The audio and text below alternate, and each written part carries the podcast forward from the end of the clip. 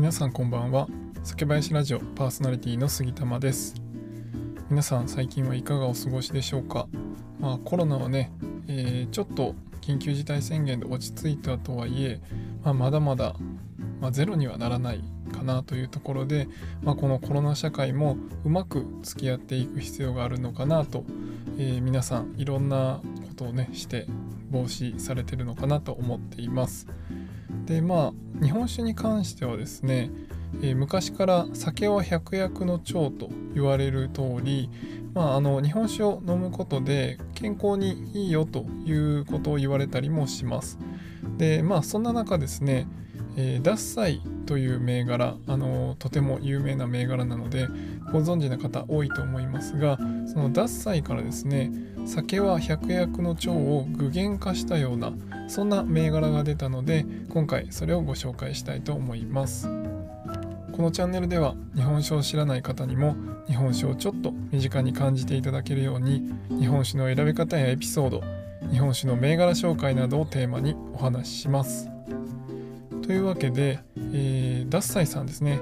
山口県の朝日酒造さんの獺祭という銘柄もう本当に世界的に有名な銘柄なので皆さんあの身近にとてもよく見る日本酒なんじゃないかなと思うんですが、まあ、その獺祭の一つの銘柄として最近新生獺祭という銘柄が出てきました。新生獺祭は45っていうのと、えー、2割3分の2種類が展開されてます。まあ、通常の脱菜ノーマルの脱菜に関しては、え、453割9分2割3分っていうふうに、まあ、これ数字は精米部合ですね。あの削って残った量を表してるんですがこの新生脱菜に関しては、45と2割3分っていうのが出ました。でこの申請ってついたこれの意味が、えー、最初出た当初ですね何が申請なんだろうっていうふうに思われた方たくさんいるんじゃないかなと思ってますで僕もその一人でしたでその申請の意味何かっていうと、えー、最初ちょっと冒頭でもお伝えしましたが酒は百薬の長っていうところからまあ、あのいろいろ研究されてきてですね、まあ、あの日本酒、まあ、獺祭を醸していく中で出てくる成分があるんですね。まあ、それがエクソソームという成分なんですがこれ何かっていうともう本当に簡単に医学的な専門家でもないので簡単にお伝えすると、まあ、細胞から細胞に、えー、メッセージを渡す物質伝達物質ですねのことをこのエクソソームって言って、えー、私たちの体の中にもあのエクソソームは存在しています。でもそのエクソソームが日本酒を醸してる間にお酒の中で生成されてるそうなんですね。ただ、えー、ずっと醸しが続いて、え発酵が続いていくにつれてそのエクソソームっていう成分はどんどんなくなっていって最終的にまあ通常の日本酒の工程で作った場合には最後、えエクソソームはなくなってしまってるということらしいんですが今回この獺祭の新生獺祭ですねに関してはそのエクソソームを取り出してそのエクソソームが残った状態で最終的に、お酒にするという、まあ、新しい技術ですねを、えー、特許で作られているそのエクソソームを取り出す機械を持ってる大学と、えー、共同で開発してできたのがこの新生脱菜ということで、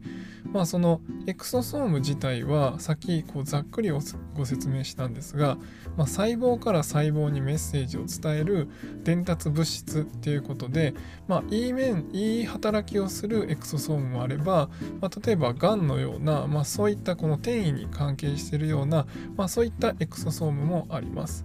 ただあのこの脱菜のエクソソームに関してはですね一応あの免疫力を上げるというふうに、まあ、研究でも証明されたそうで、えー、マウスの実験だとコロナウイルスもですね、え、60%ぐらいかな感染が、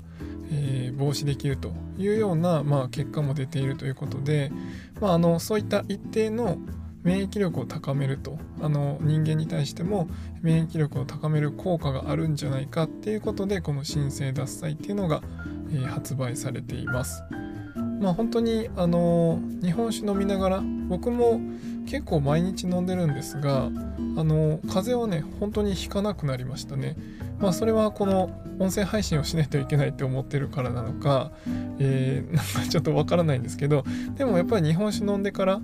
えー、まあ、運動もしたりもしてますがあの全然体調が悪くなることがなくなったなと思っていますなのであの毎日適量ですね、まあ、ご自身の個人差はあるもののちょっとずつのあのお酒を飲むっていうことは、まあ、体の中の代謝が上がったり、まあ、温度が上がることで代謝が上がったり、まあ、そういった効果が一定あるのかなと勝手に僕は思ってたりします。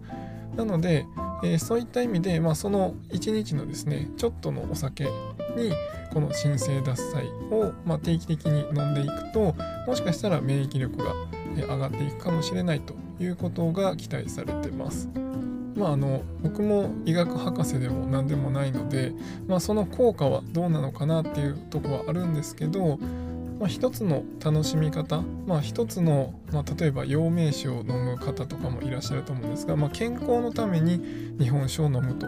いうことで、えー、まあ美味しさで飲む方もいれば健康のために飲む方っていうのも出てきてもいいのかなと思っています。本当にあの日本酒の楽しみ方とか人それぞれですし、まあ、そうやってこう今まで歴史的にこうずっと美味しさを追求して作られてきたものが実はやっぱり体にもいいよねっていうのが学術的にも分かってくるとやっぱり日本酒がさらにねこう注目される一つの手立てになるのかなと思ってるので、まあ、この新生脱菜っていうのは本当に新しい時代の、まあ、一つの形なのかなと思っています。ちょっとまだ僕も飲んでないので、えー、今度見かけたら飲みたいなと思ってます。もし飲んだ方がいれば感想とか教えていただけると嬉しいです。今回は獺祭の新生獺祭という銘柄についてご紹介しました。何か参考になれば嬉しいです。最後にお酒のスペシャリスト4人で運営しておりますお酒のコミュニティさからばの参加者募集しております。えー、本当にどんどん人数が増えてですね、えー、現在350人ぐらいのメンバーで、えー、みんなでワイワイ毎日お酒の話をしておりますのでお酒好きな方お酒の場が好きな方是非ご参加いただければと思いますプロフィールのリンクにも貼ってありますのでそちらから運営者のプロフィールだとかあとは Discord っていうチャットアプリの参加リンクも貼ってありますのでそちらからご参加ください。では今回は以上にしたいと思います。酒ピースお酒のご縁で人がつながり平和な日常に楽しみを。